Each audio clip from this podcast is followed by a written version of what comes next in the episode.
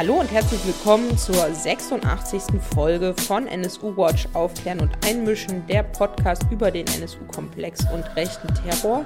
Und auch herzlich willkommen zur 34. Folge von vor Ort gegen Rassismus, Antisemitismus und rechte Gewalt. Das ist die Podcast-Reihe, die wir zusammen mit dem VBRG machen und die ich gemeinsam mit Heike Kleffner und mit Tief von Berlepsch moderiere. Und heute sitze ich hier mit Heike zusammen. Hallo Heike. Hallo Caro und hallo an alle, die uns zum ersten Mal hören oder die unseren Podcast vermisst haben. Die erste Folge in diesem Jahr hat ein Schwerpunktthema, das weit über Berlin hinaus viele Menschen wirklich beschäftigt, nämlich die Strafverfolgung im sogenannten Rechtsterrorismuskomplex Neukölln. Es geht, das könnt ihr euch denken, um den Ausgang des Prozesses gegen zwei der Hauptverdächtigen für eine Serie von gravierenden Brandanschlägen am Amtsgericht Berlin Ende Januar. Es geht vor allem aber auch um die Perspektive der Angegriffenen. Und Caro wird euch jetzt diejenigen vorstellen, die ihr gleich im Podcast hören werdet. Es ist ja nicht das erste Mal, dass wir über den Neukölln-Komplex hier im Podcast sprechen. Das letzte Mal haben wir im März 2022 in der Open Lecture von Ferhat Koçak gehört. Das war, bevor der Prozess begann, und das war auch bevor der Untersuchungsausschuss zum Neukölln-Komplex seine Arbeit begonnen hat. Und mit Ferhat Koçak haben wir auch in den Jahren zuvor bereits gesprochen, deswegen haben wir ihn wieder eingeladen und auch deswegen, weil er Nebenkläger war in genau diesem Neukölln-Prozess. Ihr erinnert euch, Ferhat Koçak ist Mitglied des Abgeordnetenhauses in Berlin und auch Sprecher für antifaschistische Politik und Klimapolitik. Er überlebte am 1. Februar 2018, also vor ungefähr genau 5 Jahren, einen rechten Brandanschlag auf ihn und seine Familie. Und seitdem kämpft er um Aufklärung. Er war auch Mitglied im ersten Teil des Neukölln-Untersuchungsausschusses, der jetzt neu eingesetzt werden muss. Wir sprechen auch mit seiner Nebenklagevertreterin, die erstmal einklagen musste, dass Ferhat überhaupt zur Nebenklage zugelassen wird, nämlich mit Franziska Nedelmann.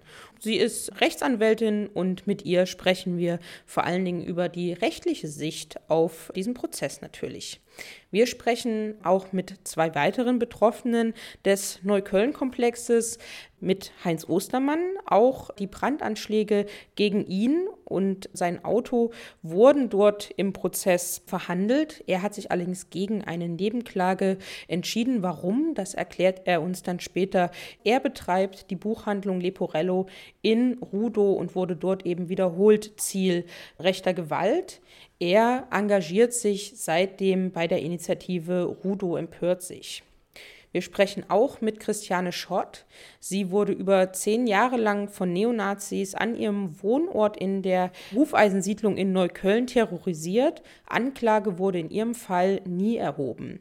Wir sprechen mit ihr darüber, wie sie sich bei BASTA, der Initiative, engagiert und für Aufklärung im Neukölln-Komplex schon seit Jahren kämpft und auch darüber, was sie noch für Erwartungen und Forderungen hat. Und was euch erwartet, sind im ersten Teil des Podcasts die Einschätzungen, Erfahrungen, Perspektiven der Angegriffenen, also Christiane, Ferhat und Heinz. Im zweiten Teil erklärt Franziska Nedelmann ausführlich, warum es zu diesen Freisprüchen, diesen katastrophalen Freisprüchen im Prozess am Amtsgericht Tiergarten gekommen ist. Und ihr wisst es ja, der Rechtsterrorismus Neukölln-Komplex ist wirklich kompliziert und deshalb wird die Arbeit des Untersuchungsausschusses zum Neukölln-Komplex im Abgeordnetenhaus Berlin Gegenstand der 2. Folge sein. Und die wird in einer neuen Episode Ende nächster Woche erscheinen. Ganz genau. Aber jetzt hören wir erstmal das Gespräch mit Ferhat Koçak, Heinz Ostermann und Christiane Schott und danach das mit Franziska Nedelmann.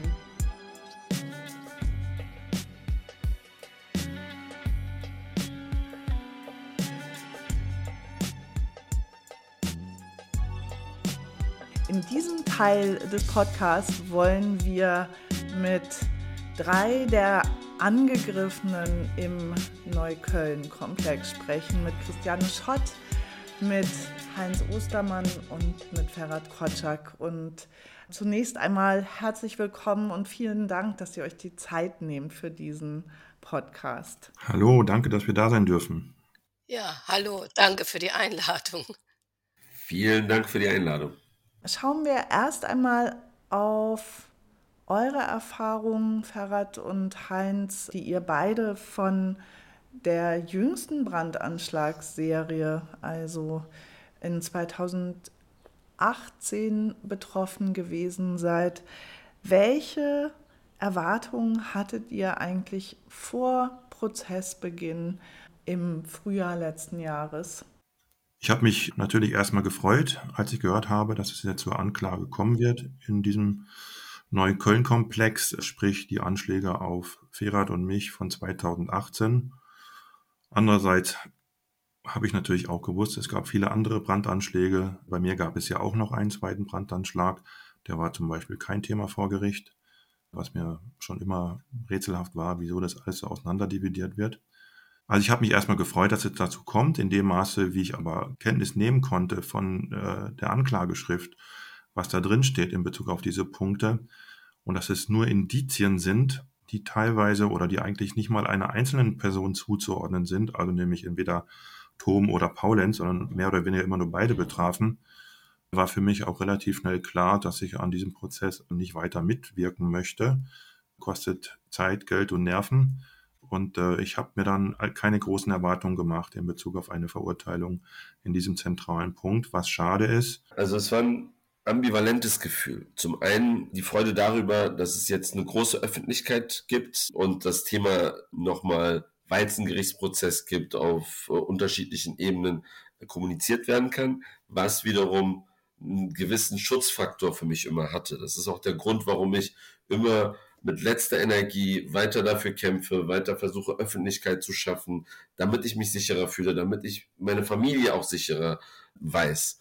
Dadurch, dass die Öffentlichkeit da ist und somit auch der Druck auf Behörden auch nochmal stärker gegeben ist und sie viel mehr für unseren Schutz sorgen müssen, als sie es eigentlich bis zu dem Zeitpunkt des Anschlags gemacht haben.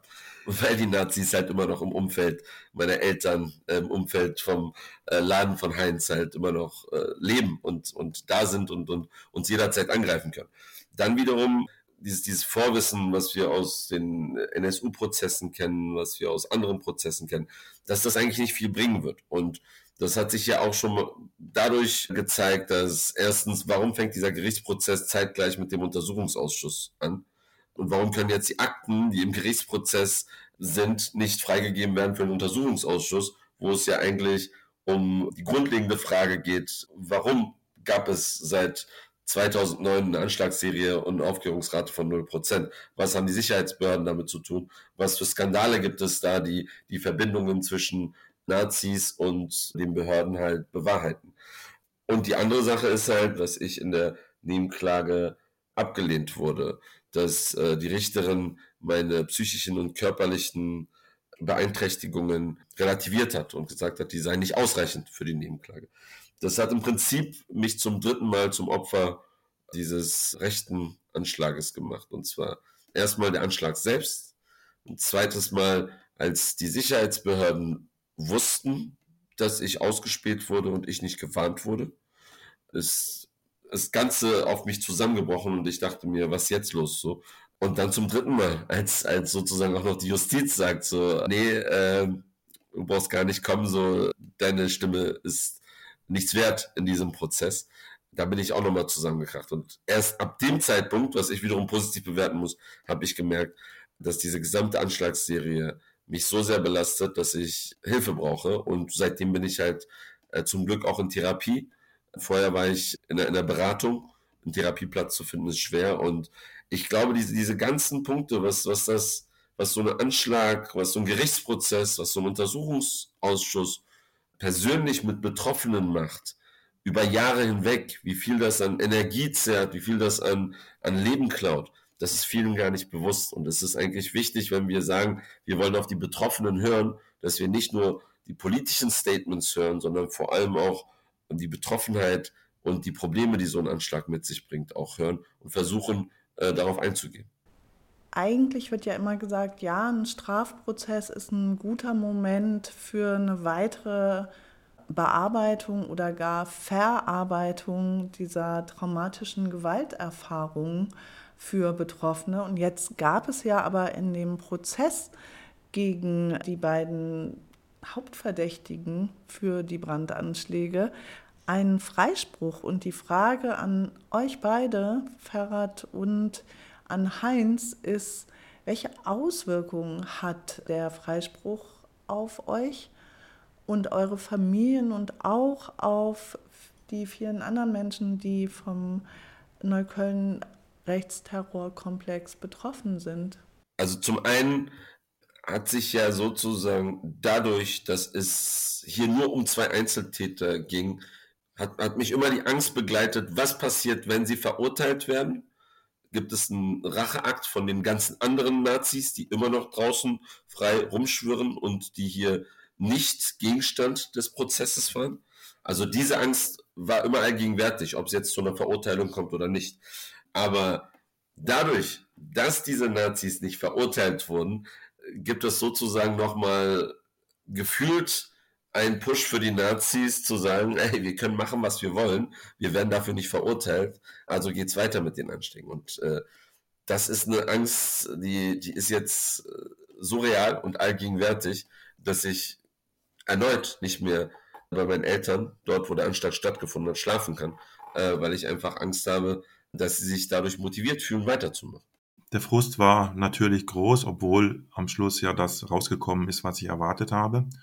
Man hofft natürlich trotzdem, dass da vielleicht im Laufe des Gerichtsverfahrens noch das eine oder andere vielleicht hochkommt, was doch in eine andere Richtung bei der Urteilsfindung führen könnte.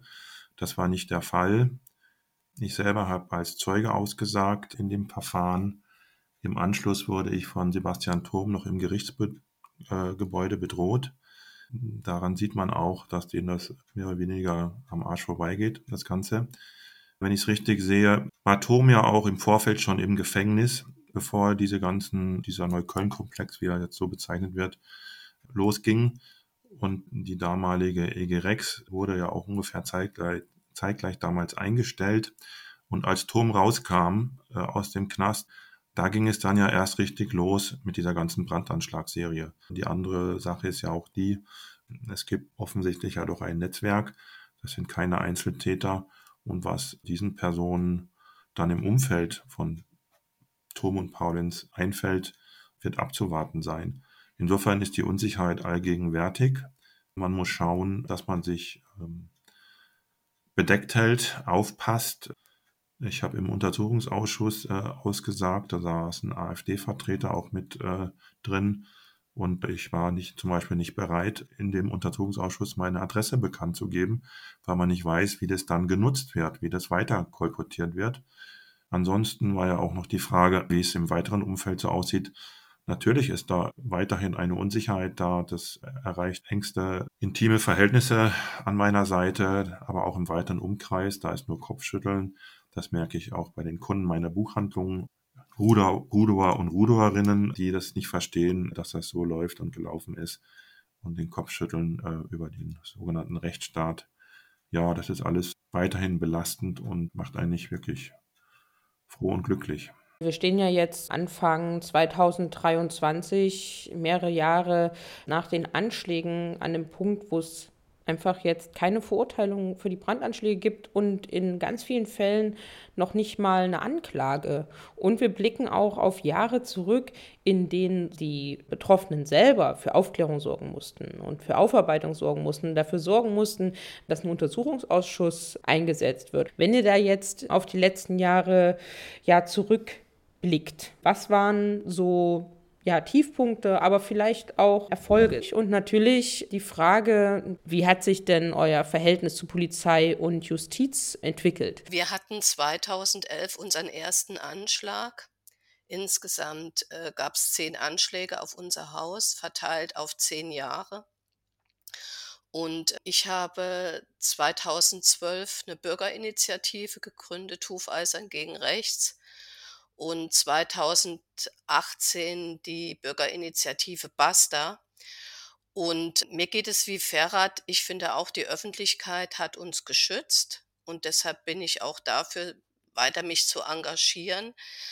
Die Angst bleibt. Wir haben ja unser Haus jetzt verkauft, weil der Polizist M., der in unmittelbarer Nähe von uns gewohnt hat, der konnte also von seiner Wohnung in unseren Garten schauen und in mein Arbeitszimmer. Und das war so der letzte Punkt, wo wir gesagt haben, wir können da nicht mehr wohnen. Das geht einfach nicht mehr. Und seit wir weggezogen sind, können wir wieder ruhig schlafen. Der Kampf geht aber weiter gegen die Nazis. Und es lohnt sich auf jeden Fall, weiter sich zu engagieren. Was das Vertrauen in die Berliner Sicherheitsbehörde angeht, die ist gleich null. Wir erwarten da gar nichts. Wir haben kein Vertrauen dahin. Wie hast du reagiert, als du von den Brandanschlägen auf die Buchhandlung von Heinz und auf Ferhat gehört hast? Ja, also was war dein erster Gedanke? Und jetzt auch bei dem Freispruch für die beiden mutmaßlichen Hauptbeteiligten. Das muss ja für dich auch nochmal eine besondere Belastung jeweils gewesen sein. Also wir hatten bei unseren Anschlägen sehr schnell Tom in Verdacht, auch noch einen Herrn B. und auch Herr Paulenz. Wir konnten das nie nachweisen. Und noch einen anderen Nazi, der heißt Christian S. Also wir sind immer von einer Terrorgruppe ausgegangen, nie von einem Einzeltäter. Und ich bin davon immer ausgegangen, Tom wird irgendwann auch vielleicht mal eine Waffe in die Hand nehmen. Und als das losging mit den Brandschlägen, war das für mich eine logische Schlussfolgerung von Toms Verhalten, jahrelang. Er hat sich immer mehr radikalisiert und ich denke auch, das wird nicht das Ende sein von ihm.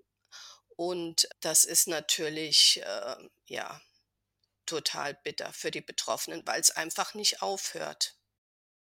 Ich fange mal an mit den Tiefpunkten und Erfolgen. Tiefpunkte klar, keine Ergebnisse, keine konsequente Ermittlungstätigkeit.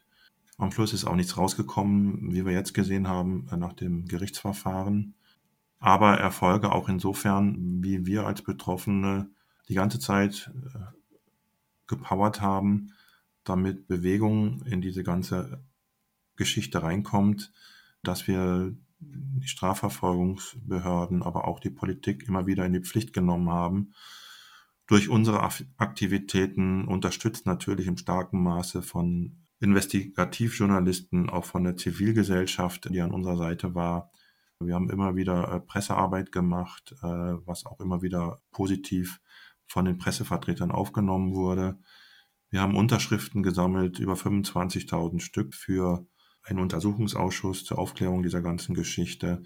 Und wir sind auch zusammengewachsen dadurch. Und bei mir persönlich hat es auch dazu geführt, dass ich in Rudow deutlich aktiver geworden bin politisch. Wir haben dort eine Initiative gegründet und versuchen dort jetzt auch unabhängig von dieser Geschichte kontinuierlich einzutreten für Respekt und Toleranz und auch für ein demokratisches Miteinander.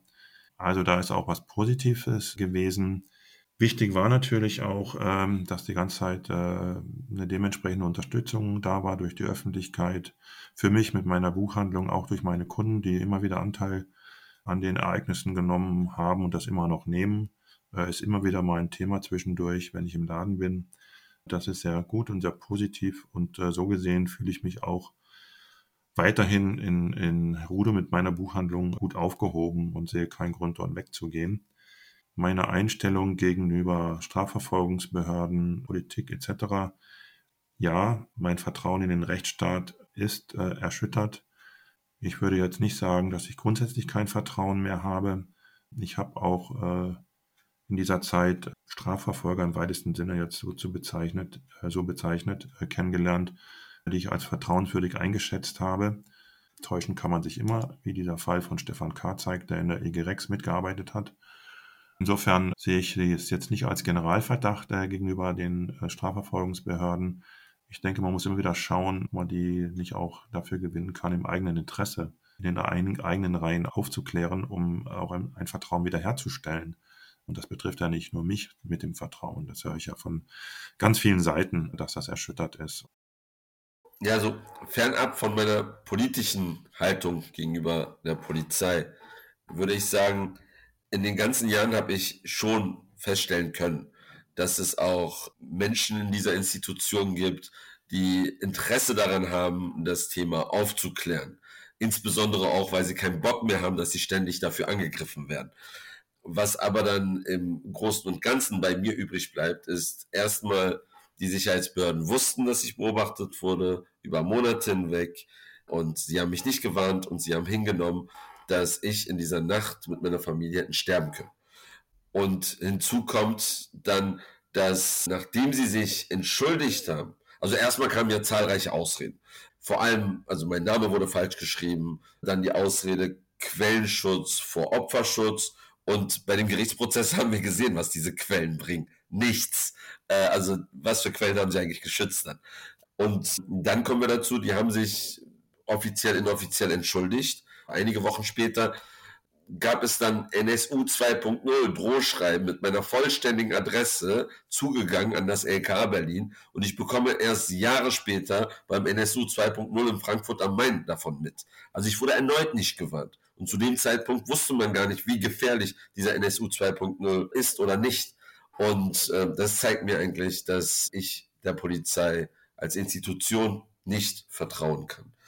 Was positiv war in den letzten Jahren, und darauf setzen wir ja eigentlich seit Beginn an, ist vor allem die Mobilisierung auf den Straßen, die Mobilisierung im Netz. Also viele solidarische Menschen, die einfach nochmal verstanden haben, wie wichtig es ist, dass wir uns antifaschistisch organisieren, dass wir als Gesamtgesellschaft zusammenkommen und für Aufklärung kämpfen, aber auch an den Orten zusammenkommen, wo die Nazis leben. Also in Berlin wäre das nicht nur hier zentral am Hermannplatz eine Kundgebung organisieren, am Oranienplatz im Kreuzberg eine Kundgebung organisieren, sondern wirklich in den Süden Neuköllns gehen und dort aktiv werden und dort Gesicht zeigen gegen rechten Terror, gegen Nazis, vor allem dort, wo die Betroffenen sind.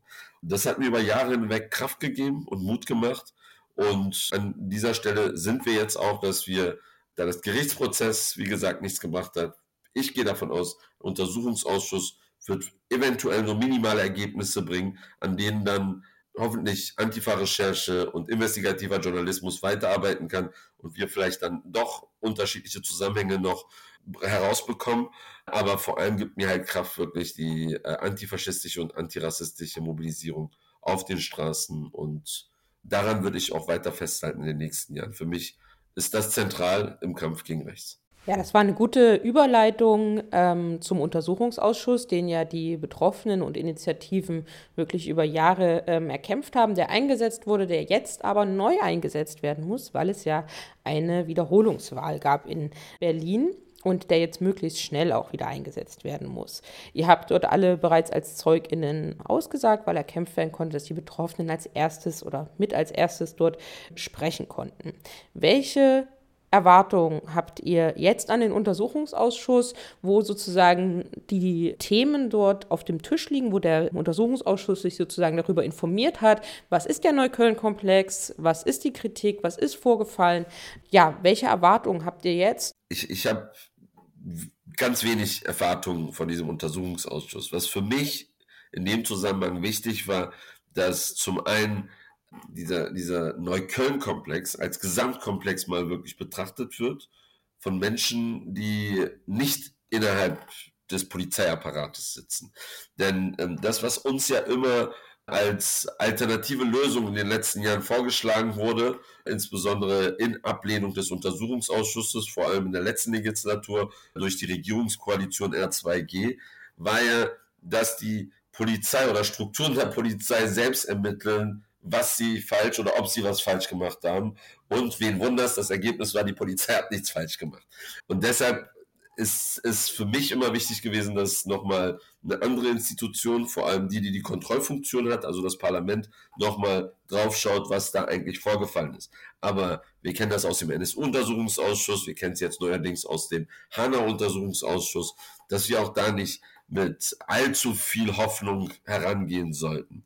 Aber was da wirklich ist und was mir doch dann wiederum ein Stück weit Hoffnung bereitet, ist, dass wir minimale Erkenntnisse, neue Erkenntnisse haben werden, die vor allem dadurch, dass ein Gesamtbild geschaffen wird und vielleicht da die Zusammenhänge nochmal anders wahrgenommen werden können, dass wir durch diese Erkenntnisse und dann durch Antifa-Recherche und investigativen Journalismus dann ein Stück weit weiterkommen. Ich sage immer, antifaschistische Arbeit ist ein langer Prozess und nicht nur im Hinblick auf einen Untersuchungsausschuss zu sehen. Und deshalb müssen wir gucken, dass wir dann nach dem Untersuchungsausschuss daran weiterarbeiten.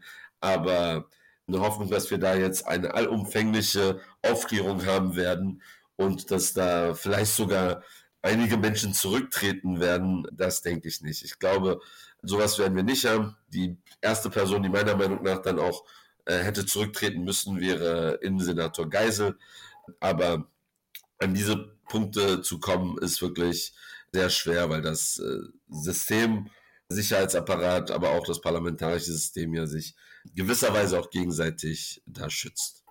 Schließe ich mich gleich an. Meine Erwartungen sind ja auch nicht so riesig, auch gedämpft.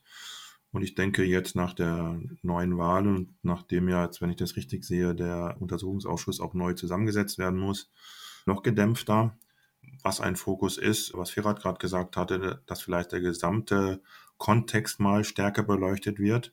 Wir wissen aber auch aus anderen Untersuchungsausschüssen, die Leute sind immer abhängig davon, wie die Behörden kooperieren und die Kooperation scheint ja momentan bisher jedenfalls auch nicht so großartig zu sein. Und man weiß nicht, was im Hintergrund schon wieder geschreddert wird und auf die Seite gelegt wird und wie auch immer. Insofern ist der Untersuchungsausschuss seine Sache wert. Aber die Erwartung meinerseits ist, wie gesagt, jetzt auch nicht so, dass wir am Schluss das Gelbe vom Ei finden werden. Ja, meine Erwartungen waren und sind gedämpft. Ich sehe allerdings den Parlamentarischen Untersuchungsausschuss auch als Mittel an Öffentlichkeitsarbeit. Dafür ist er gut. Ob da was rauskommen wird, glaube ich nicht. Was sind denn eure Forderungen an die Behörden, an Politik und an Zivilgesellschaft? Wie kann man denn den Neukölln-Komplex jetzt noch aufklären und aufarbeiten? Ich meine, diese Sache Neukölln-Komplex, die treibt mich jetzt seit 2016 um. Und so langsam ist auch das Ende der Fahnenstange erreicht. Die Forderungen, die wir erhoben haben, wurden erhoben. Es fällt jetzt schwer, da nochmal eine Schippe draufzulegen. Man selbst hat begrenzte Ressourcen und Zeit und was alles da und Nerven, was da alles reinfließt. Eine Baustelle ist sicher noch der Verfassungsschutz selbst, inwiefern der noch Sachen im Hintergrund hat, die noch auf den Tisch gebracht gehören und vielleicht auch nochmal weiterbringen. Denn der Köln-Komplex ist die eine Sache, aber die gesamtgesellschaftliche Geschichte ist eine andere Sache und wir bewegen uns ja auch gesamtgesellschaftlich in schwierigen Wassern. Und von daher ist es mir wichtig, dass vielleicht der Neukölln-Komplex auch ein Anstoß sein kann für manche andere, wacher zu werden, sich mehr zu engagieren. Und insofern ist es mir persönlich auch wichtig, was ich vorhin schon mal habe einfließen lassen, dass wir jetzt in Rudow seit 2018 eben auch ausgelöst durch diesen Neukölln-Komplex eine Initiative haben, die regelmäßig unabhängig von dem Neukölln-Komplex aktiv ist, Veranstaltungen durchführt, versucht Leute zu erreichen, zu ermutigen, Gesicht zu zeigen, die Stimme zu erheben. Und das ist für mich eigentlich ein wichtiger Punkt. Was dann am Schluss beim Neukölln-Komplex rauskommt, dann ist es eventuell der Neukölln-Komplex. Rechte Typen laufen trotzdem reihenweise rum und sind bereit, die Messer zu schleifen. Und das ist ja eigentlich auch eher meine große Angst. Also das ist eine viel größere schwebende Gefahr. Und es sind am Schluss auch nicht nur Tom und Paulenz. Und viele andere gehören dazu. Und das ist die Gefahr, die ich sehe. Ja, bei mir ist es so, ich habe eher kleine Forderungen. Zum Beispiel am 1. März gibt es eine Gerichtsverhandlung vom Verwaltungsgericht. Da geht es um einen Polizisten, der bei unserer BASTA-Mahnwache sich rassistisch und rechtsextrem geäußert hat. Da habe ich die Forderung, dass da was rauskommt bei der Gerichtsverhandlung.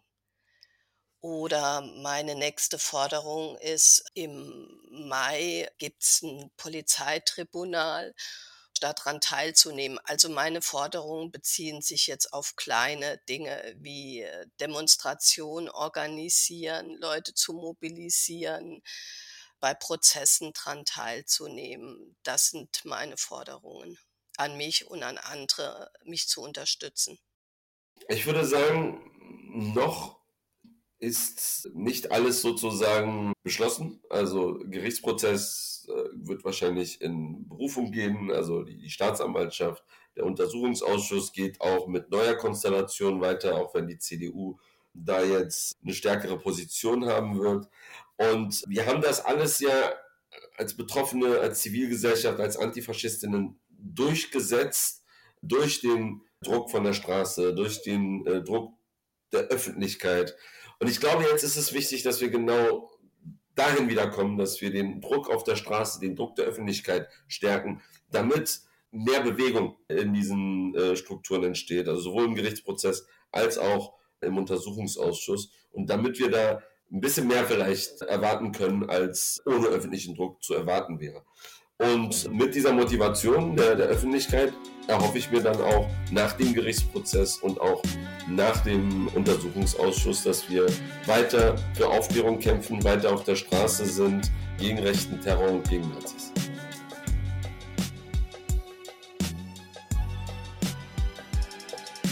Sprechen wir mit Franziska Nedelmann. Sie ist die Nebenklagevertreterin von Ferhat Koçak in dem Prozess gewesen, der jetzt in den letzten Monaten in Berlin gelaufen ist und der jetzt auch mit verschiedenen Urteilen beendet wurde. Es ist gar nicht so einfach, da den Überblick zu behalten. Deswegen, Franziska, magst du uns und die HörerInnen erstmal reinholen in diesen Prozesssaal. Was war denn die Anklage und wie sind denn dann die Tatvorwürfe verhandelt worden? Also wie war der Prozessverlauf? Und ja, wie sahen denn die Urteile aus? Ja, also das ist schon mal eine relativ komplizierte Frage, weil da ziemlich viel zusammengekommen ist.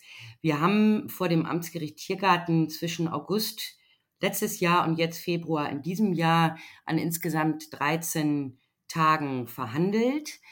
Es waren 3 Anklagen, die da zusammen verhandelt worden sind, ganz unterschiedliche Anklageschriften, wovon nur quasi eine der Anklageschriften explizit den sogenannten Neukölln-Komplex betroffen hat. Ich zähle das jetzt einfach mal auf, damit so allen klar ist, worum es geht. Es gab eine Anklageschrift aus November 2019, also auch ein altes Ding. Da waren Sebastian Turm und Tilo Paulenz angeklagt, wegen mehrerer Sachbeschädigungen im Rahmen der sogenannten Rudolf-Hess-Kampagne. Da wurden so Rudolf-Hess-verherrlichende Aufkleber geklebt. Dann gab es eine weitere Anklageschrift aus dem Januar 2021. Die richtete sich gegen Sebastian Turm, Samuel B., Oliver W. und Stefan K. Auch diese Anklage betraf die sogenannte Rudolf-Hess-Kampagne. Es waren also zahlreiche Sachbeschädigungsvorwürfe, zum Teil auch zusammen mit der Verwendung von der Doppelsigrune, weil sie Hess auf den Aufklebern mit Doppelsigrune oder auf Graffitis geschrieben hatten. Von diesen Personen waren aber im Gerichtssaal Sebastian Thom und Samuel B. Die anderen beiden sind abgetrennt worden vom Verfahren, sodass die bei uns im Gericht gar nicht auftauchten.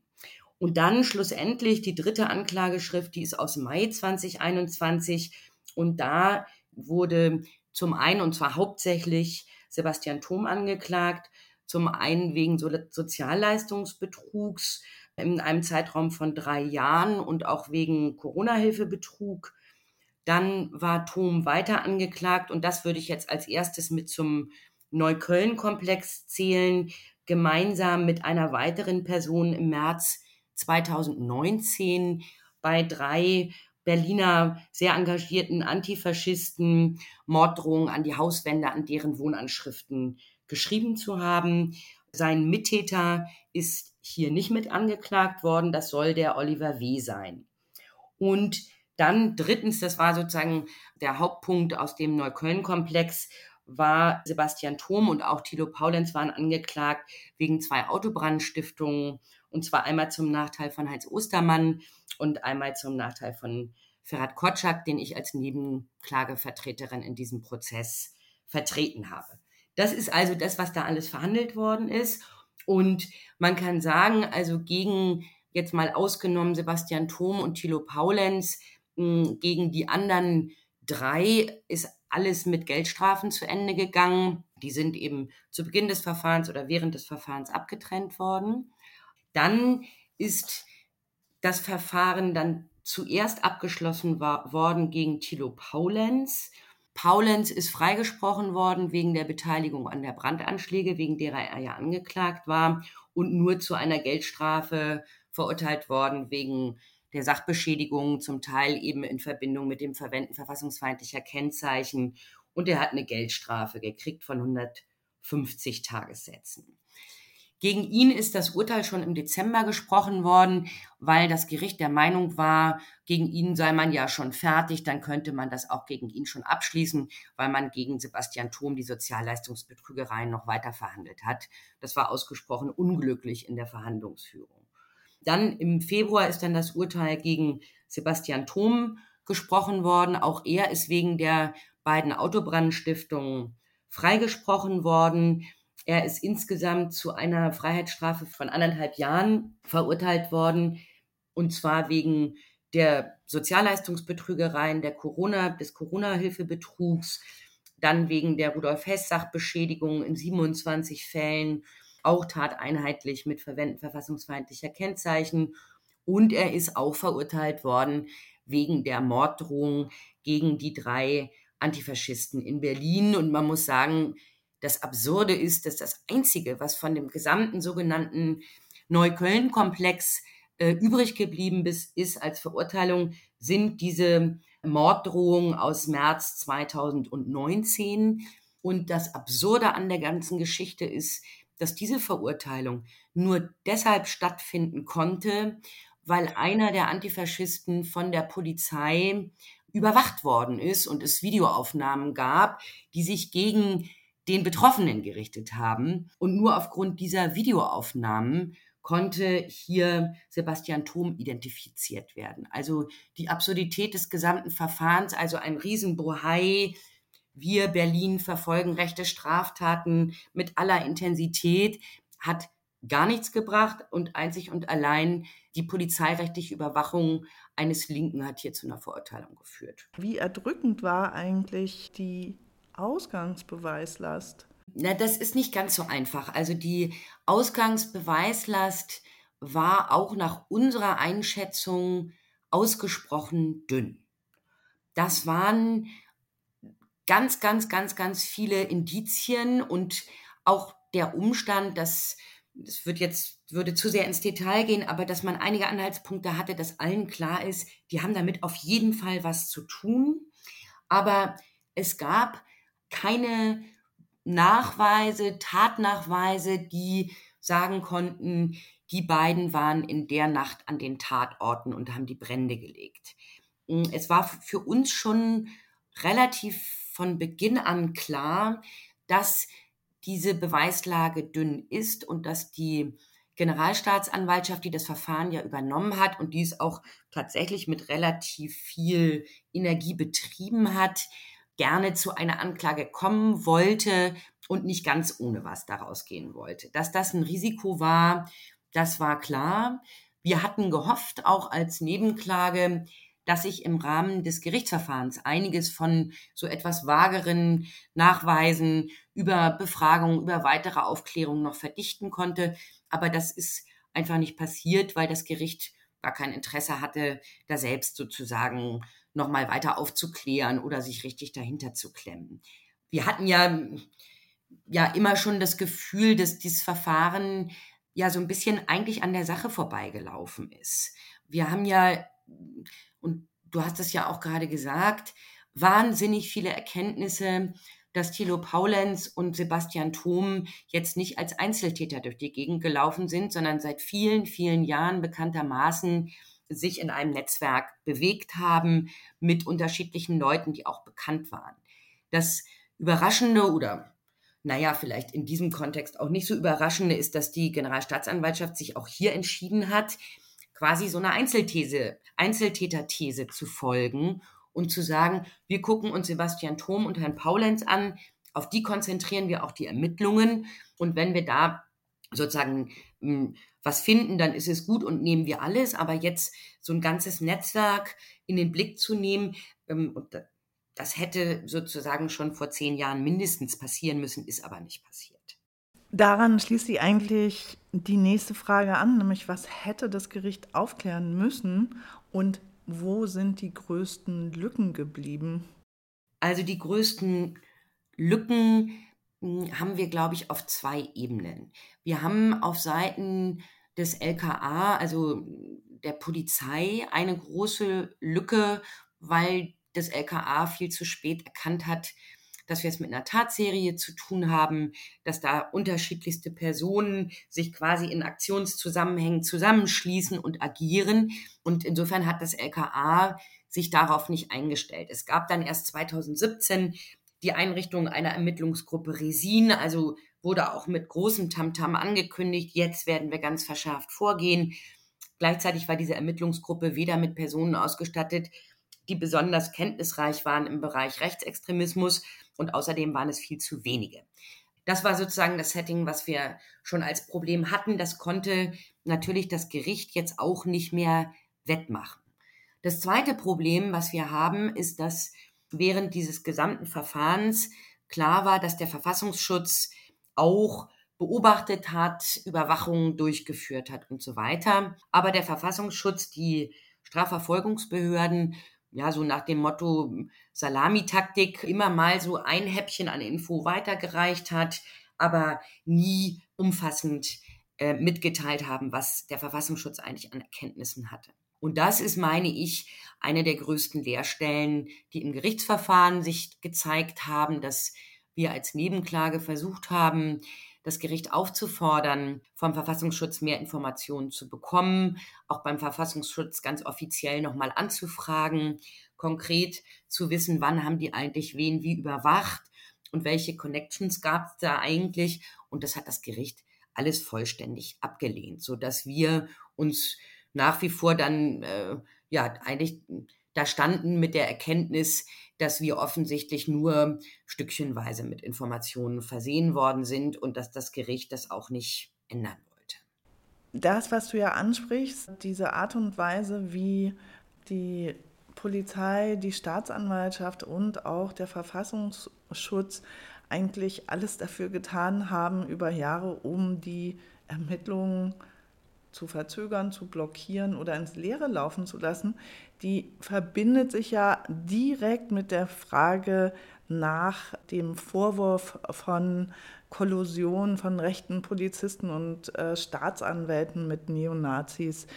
Also die Frage, gibt es dafür nicht auch ziemlich viele Hinweise, dass die Strafverfolgung behindert wurde, beziehungsweise dass Neonazis vor der Strafverfolgung geschützt wurden und Informationen an Neonazis weitergegeben wurden?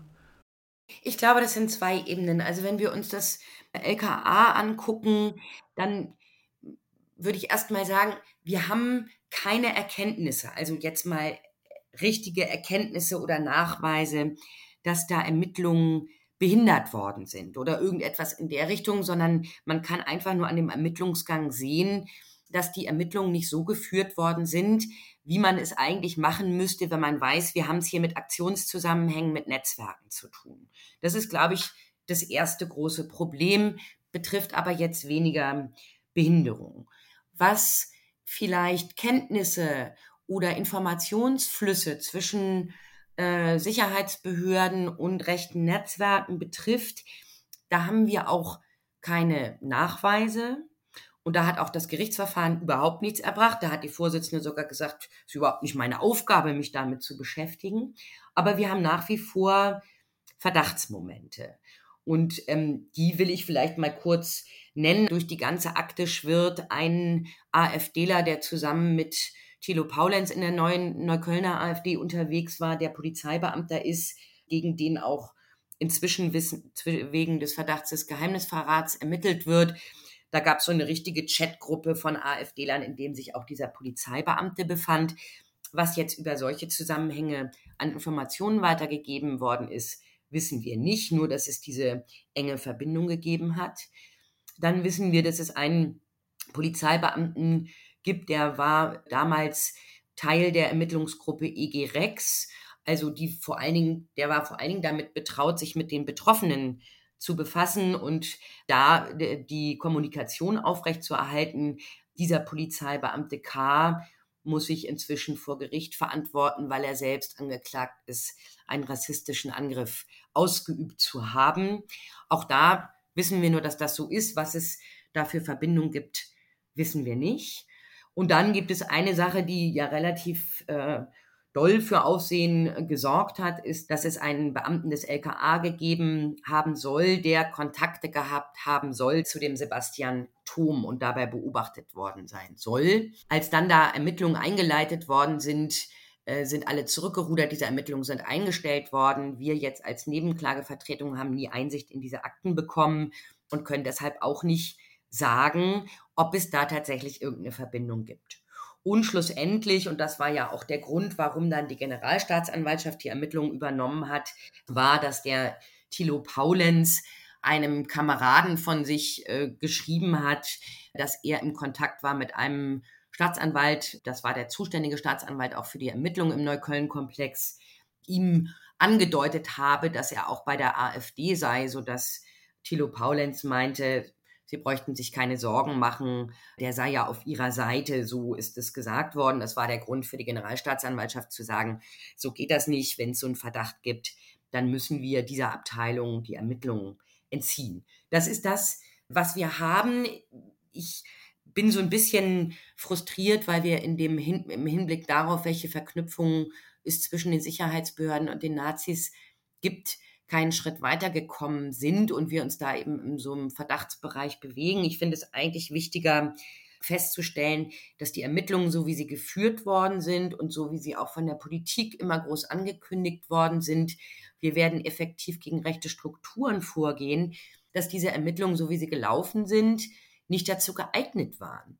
Und also einmal personell nicht ausreichend geeignet waren, von der Kenntnis der Beamten nicht ausreichend geeignet waren und insofern überhaupt nicht zu Ermittlungserfolgen hätten führen können, weil die Organisation einfach nicht gestimmt hat. Das ist so das, was ich sagen kann. Noch ein Wort zum Verfassungsschutz. Das ist das, was uns noch jetzt weiterhin umtreibt. Ferhat Koçak ist ja, obwohl der Verfassungsschutz 2 Wochen vor dem Brandanschlag auf sein Auto wusste, dass Tilo Paulenz und Sebastian Turm ihn ausspähen, ihn schon verfolgen, sein Autokennzeichen aufgeschrieben haben, ihn nach Hause verfolgt haben, hat der Verfassungsschutz den Ferhat Koçak nicht gewarnt und hat auch nicht, es irgendwie nicht für nötig gehalten, da irgendwie einzuschreiten. Und wir wissen, das ist eine zusätzliche Information, dass der Verfassungsschutz seine Überwachungsmaßnahmen, und das betrifft ziemlich sicher den Hauptangeklagten Sebastian Turm, seine Überwachungsmaßnahmen in den Jahren 2013 bis 2017 in Bezug auf Herrn Turm ausgesetzt hat. Grund dafür war, dass das Bundesverfassungsgericht im 2. NPD-Verbotsverfahren war, und dass nach dem ersten Scheitern des NPD-Verbotsverfahrens das Verfassungsgericht ja gesagt hatte, Leute, ihr habt zu viele V-Männer da drin, ihr habt, die NPD ist gar nicht staatsfern genug, insofern müsst ihr euch aus den NPD-Strukturen zurückziehen. Und hier gibt es die Erkenntnis, dass sich der Berliner Verfassungsschutz also bei der Überwachung von Herrn Thom genau aus diesen Gründen zurückgezogen hat. Das legt für uns so ein bisschen den Verdacht nahe, wenn die sich also zurückziehen und sagen, wir wollen dann eine Staatsferne gewährleisten, dass es sein kann, dass Herr Thom hier unter Umständen als V-Mann für den Verfassungsschutz unterwegs ist. Wir wissen dazu nichts Genaues, aber das ist das, was selbstverständlich die Betroffenen nach wie vor umtreibt.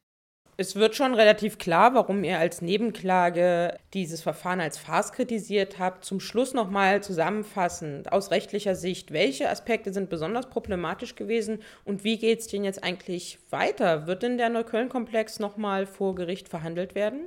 Vielleicht mal zur letzten Frage zuerst. Wir als Nebenklagevertretung haben gegen diese Freisprüche kein Rechtsmittel eingelegt. Schlicht und einfach, weil wir uns davon nicht viel versprechen. Das Kind ist in den Brunnen gefallen, das Kind ist schon im Rahmen der Ermittlungen in den Brunnen gefallen. Wir haben nicht den Eindruck, dass jetzt eine Berufungsverhandlung aus unserer Sicht da viel zutage bringen wird, sondern haben eher den Gedanken, und das sollte ja vielleicht auch noch gesagt werden, es gibt ja noch einen parlamentarischen Untersuchungsausschuss zum Neukölln-Komplex, der im Moment mit den ganzen Akten nicht bestückt wird, also mit den Akten aus diesem Strafverfahren, weil eben noch ein Strafverfahren anhängig war bis jetzt. Und unsere Hoffnung ist eigentlich eher, dass der Untersuchungsausschuss, so er denn auch nach den Neuwahlen weiterläuft, irgendwann die Akten bekommt und dann weitere Aufklärung betreiben kann. Unserer Kenntnis nach hat die Generalstaatsanwaltschaft gegen die Freisprüche Berufung eingelegt. Ich denke, die werden jetzt erstmal abwarten, bis die schriftlichen Urteilsgründe kommen und dann entscheiden, ob sie diese Berufung aufrechterhalten. Also es ist noch ein bisschen ungewiss, ob wir das Ganze nochmal verhandeln vor dem Landgericht oder nicht. Zu der ersten Frage, was sind eigentlich die zusammenfassend so rechtlich die größten Schwierigkeiten gewesen? Die größten Schwierigkeiten waren, dass wir nur stückweise Informationen haben und dass wir nach dem, was die Politik angekündigt hatte, nämlich dass sie wahnsinnig intensiv ermitteln werden, dafür sehr undurchsichtige und unklare Aktenlagen haben und deswegen auch uns in diesem Verfahren, in diesem Indizienprozess bewegt haben und diese Indizien, so wie es bisher da liegt, eben für eine Verurteilung wegen der Brandstiftung vom 1. Februar nicht ausreichen. Und wenn das Gericht dem Verfassungsschutz nicht ein bisschen Druck macht, dann wird es auch so bleiben.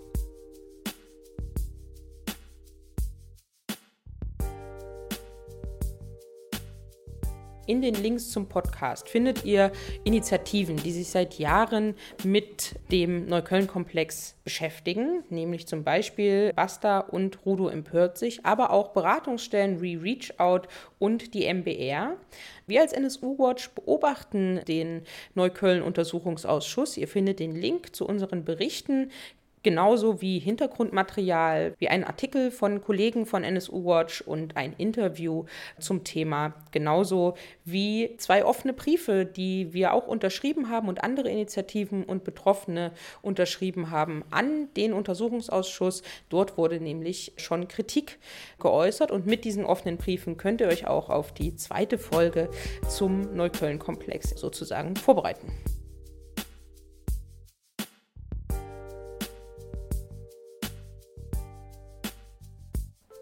Wie gesagt, nächste Woche gibt es eine 2. Folge zur Aufarbeitung des Neukölln-Komplexes und natürlich bereiten wir auch schon andere Folgen des Podcasts gemeinsam vor.